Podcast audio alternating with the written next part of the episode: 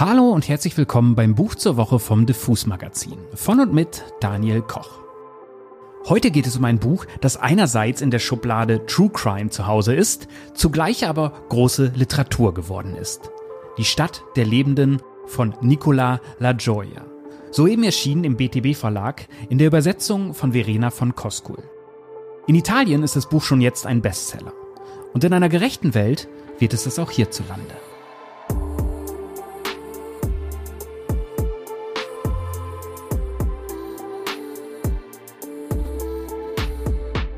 Wir schreiben das Jahr 2016. Es ist März. Rom leidet unter einer Rattenplage. Manuel Foffo, damals 29 Jahre alt, und Marc Prato, ebenfalls 29, feiern seit Tagen in der Wohnung von Manuel. Beide stammen aus relativ gutem Hause. Wahllos rufen sie Freunde an, vor allem junge Männer, um sie zum Kommen und zum Mitfeiern zu bewegen und sie im Idealfall später zum Sex zu überreden. Einer sagt zu. Luca Varani. Er ist jünger als die beiden, 23 Jahre alt. Ein schöner Mann, der mit seiner Jugendliebe zusammen ist, aber immer wieder mit Spiel und Drogensucht zu kämpfen hat. Er ist immer wieder pleite. Ohne dass sein Adoptivvater und seine Freundin etwas davon wissen, hat Luca deswegen gegen Geld Sex mit Männern. Auch Mark und Manuel locken ihn mit der Aussicht, Geld zu bekommen und mit ihnen Drogen konsumieren zu können. Luca wird diese Nacht nicht überleben. Manuel und Mark töten ihn auf brutale Weise. Mit einem Messer, mit einem Hammer. Am Tag darauf fährt Manuel Foffo mit seiner Familie zu einer Beerdigung und beichtet seinem Vater unterwegs die Tat. Der ruft die Polizei. Mark Prato versucht, sich das Leben zu nehmen, wird aber rechtzeitig in einem Hotelzimmer gefunden. Die beiden zeigen sich von Beginn an kooperativ. Und sie sagen fürchterliche Dinge in ihrer Verhörung. Manuel Foffo sagt zum Beispiel über den Mord, wir wollten wissen, wie es sich anfühlt. Was sich wie der Plot eines Krimis liest, ist tatsächlich so passiert. Der Mordfall erschütterte 2016 Italien im Allgemeinen und Rom im Besonderen. Auch bei uns berichteten Stern und Bild und Co.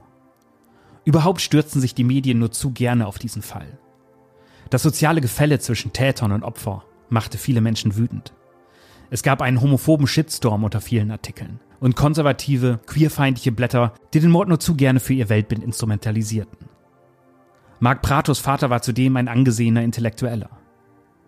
Und Manuel Foffos Vater gab ein TV-Interview, das er besser nicht hätte geben sollen.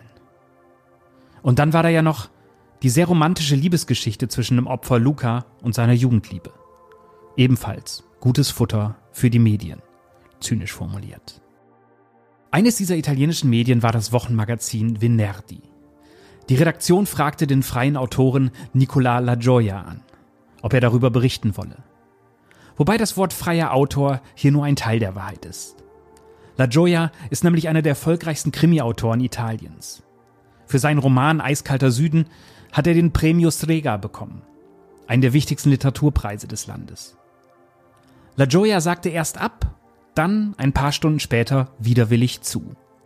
Aber er spürt schnell, dass diese Geschichte mehr ist als ein bloßer Mord. Er ist irgendwie fasziniert von den Abgründen hinter der bürgerlichen Fassade der beiden Täter. Er verfolgt die hysterische Berichterstattung. Und er glaubt sogar, am Fall der beiden die Präsenz des Bösen in der Welt zu spüren. Die Tat lässt ihn also nicht mehr los. Nach seiner langen Reportage für das Magazin schreibt Nicola La Gioia also ein Buch darüber. Die Stadt der Lebenden. Und darin verwischt er auf wirklich meisterhafte Weise Fiktion und Journalismus. Penibel recherchierte Vorgänge erzählt er szenisch nach. Aber Nicola La Gioia tut mehr als das. Er verwebt gekonnt Verhörprotokolle und WhatsApp-Nachrichten, wechselt die Erzählperspektive, hinterfragt sein eigenes Handeln, verortet das Geschehen in der Historie und in der Seele Roms. Das klingt ein wenig pathetisch und fast konstruiert, wenn ich das jetzt so sage, aber La Gioia gelingt mit genau diesen Elementen wirklich ein Stadtporträt der dunkelsten Sorte das mit dem Tourismusbild der ewigen Stadt so gar nichts zu tun hat. Und der Autor nimmt uns mit in Momente, die man wirklich nicht erleben oder sehen will. Wir sitzen zum Beispiel auf der Rückbank des Autos, in dem Manuel Foffo seinem Vater erzählt, dass er wohl jemanden umgebracht habe. Wir sitzen mit im Verhörzimmer. Wir begleiten die Polizisten, die den Tatort zuerst zu Gesicht bekommen. Und wir begleiten die Polizisten die dem Vater von Luca Varani die schockierende Nachricht überbringen müssen, dass sein Sohn ermordet wurde. Und genau hier springe ich mal kurz in das Buch und lese eine Passage vor. Die Zeitungen sollten Dutzende Fotos von Luca veröffentlichen. Mit 15, mit 18, mit 21 Jahren. Er war ein wunderschöner Junge. Sanfter Blick, große Augen, hohe Wangenknochen.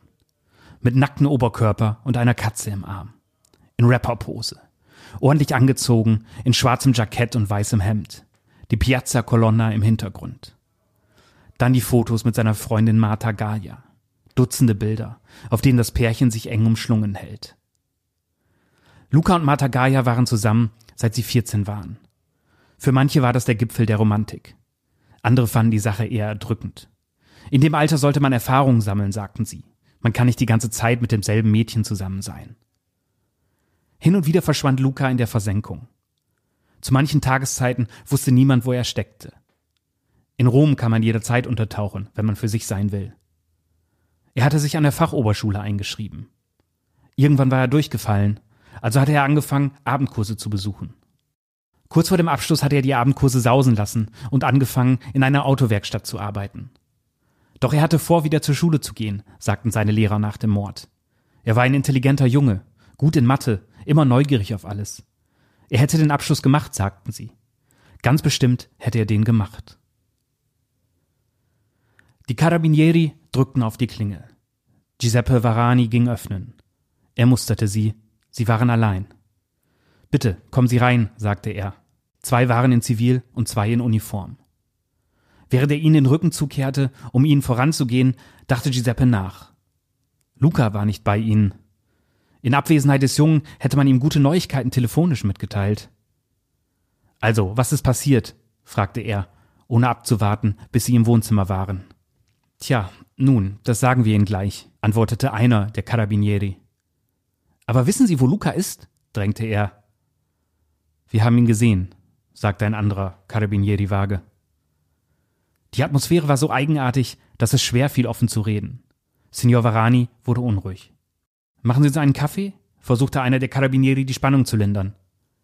Sicher, wieso sollte ich euch keinen Kaffee machen? Ich mache euch gleich welchen, sagte er. Nach der Bitte um einen Kaffee dachte Signor Varani, Luca hätte Ärger mit der Justiz. Sie hatten ihn festgenommen. Das war passiert. Ein Streit. Er hatte sich mit jemandem geprügelt. Junge Leute können jeden Abend in zehntausende seltsame Situationen geraten, sollte er Monate später sagen, als er sich das Gefühl jenes Morgens in Erinnerung rief. Es stimmte. Jungen Leuten kann alles passieren. Doch das, was er sich vorzustellen vermochte, war nichts im Gegensatz zu dem, was sie ihm eröffnen mussten. Die Wirklichkeit ist so grausam, als dass der menschliche Verstand sie ertragen könnte. Der menschliche Verstand ist dafür gemacht, die Wirklichkeit einzudämmen. Er verleiht dem entsetzlichen Geheimnis der Zeit eine neue Ordnung, verschleiert den Gedanken an den Tod, gibt den nackten Tatsachen Namen und verwandelt sie in Symbole. Können wir uns im Haus umsehen? Die Carabinieri tasteten sich behutsam vor. Es gab keinen Leitfaden, kein Protokoll, an das sie sich halten konnten. Alles war jedes Mal dem Fingerspitzengefühl desjenigen überlassen, dem die Aufgabe zufiel. Das Unterfangen war heikel, auch weil die Empfänger der Neuigkeit häufig begriffen, was los war. Sie begriffen, warteten aber lieber ab. Also fühlten sich die Carabinieri genötigt, sich nach ihnen zu richten und drückten sich, wie sie, um das Thema herum, damit die Sache möglichst lange nicht wahr würde. Macht ruhig, wieso denn nicht? Die Carabinieri verteilten sich im Haus. Sie verschwanden hinter einer Tür, tauchten wieder auf. Er blieb nie allein. Wie ist denn Ihr Verhältnis zu Ihrem Sohn? Gut, gut, also normal. Stimmt es, dass Sie ihn adoptiert haben? Ja, adoptiert bestätigte er. Was hat Luca denn so für Gewohnheiten? Die Fragen kamen aus allen Richtungen. Giuseppe antwortete, versuchte sein Bestes zu geben. Luca ist tot. Das sagte plötzlich einer der Carabinieri. Man muss erst in eine absurde Situation geraten, damit eine absurde Nachricht überbracht werden kann. Tot? Wie er ist tot? Wie tot? Hey! Er wurde umgebracht, sagte der Carabinieri. An dem Punkt hätte Giuseppe Varani zusammenbrechen können. Doch er stand noch, stand noch immer reglos vor dem Polizeibeamten. Es hat einen Streit gegeben und jemand hat ein Messer gezückt, dachte er. Ähnlich wie das Geräusch bei einem Körper in Bewegung war der Gedanke schneller als die Erschütterung, die ihn hervorbrachte. Wir haben sie gefasst, sie haben gestanden, beeilte sich ein anderer Carabinieri zu sagen. Wo haben sie ihn umgebracht? fragte Signor Varani.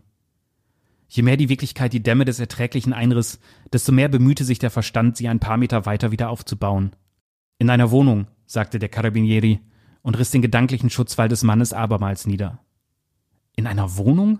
Es hätte auf der Straße passieren sollen, damit die Sache noch einen Funken Sinn ergäbe. Ein Junge bleibt an der Ampel nicht stehen, ein Autofahrer bullt ihn an, die zwei werden handgreiflich, Sturz, Verhängnis oder man legt sich mit jemandem an, der gefährlich ist. Die Straße ist der ideale Ort, um es einem heimzuzahlen.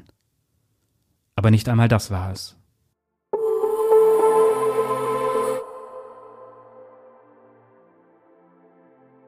Das war ein kleiner Auszug aus Nicola La Gioias Die Stadt der Lebenden. Ein Buch, das einem einiges abverlangt. Aber eben nicht, weil es sich in der Gewalt suhlt oder auf Schockelemente setzt, sondern weil es diese grausame Tat als Ausgangspunkt für etwas Größeres nimmt. La Gioia stilisiert nicht die Täter zu satanischen Antihelden, wie es die zahllosen schlechten Bücher und Serien über Jeffrey Dahmer tun. Er hat Empathie für die Angehörigen des Opfers, aber auch die der Täter. Er zeigt uns, wie die Medienmaschine mit Blut und Wut gefüttert werden will. Er zeigt, was so eine Tat mit den Menschen macht, die in der Stadt leben, in der sie passiert ist. Und er zeigt, was diese Tat und die Berichterstattung darüber mit ihm macht. Denn La Gioia fühlt sich selbst manchmal wie ein Bluthund, wenn er zum Beispiel ein TV-Team begleitet, das den Eltern der Täter im Treppenhaus auflauert.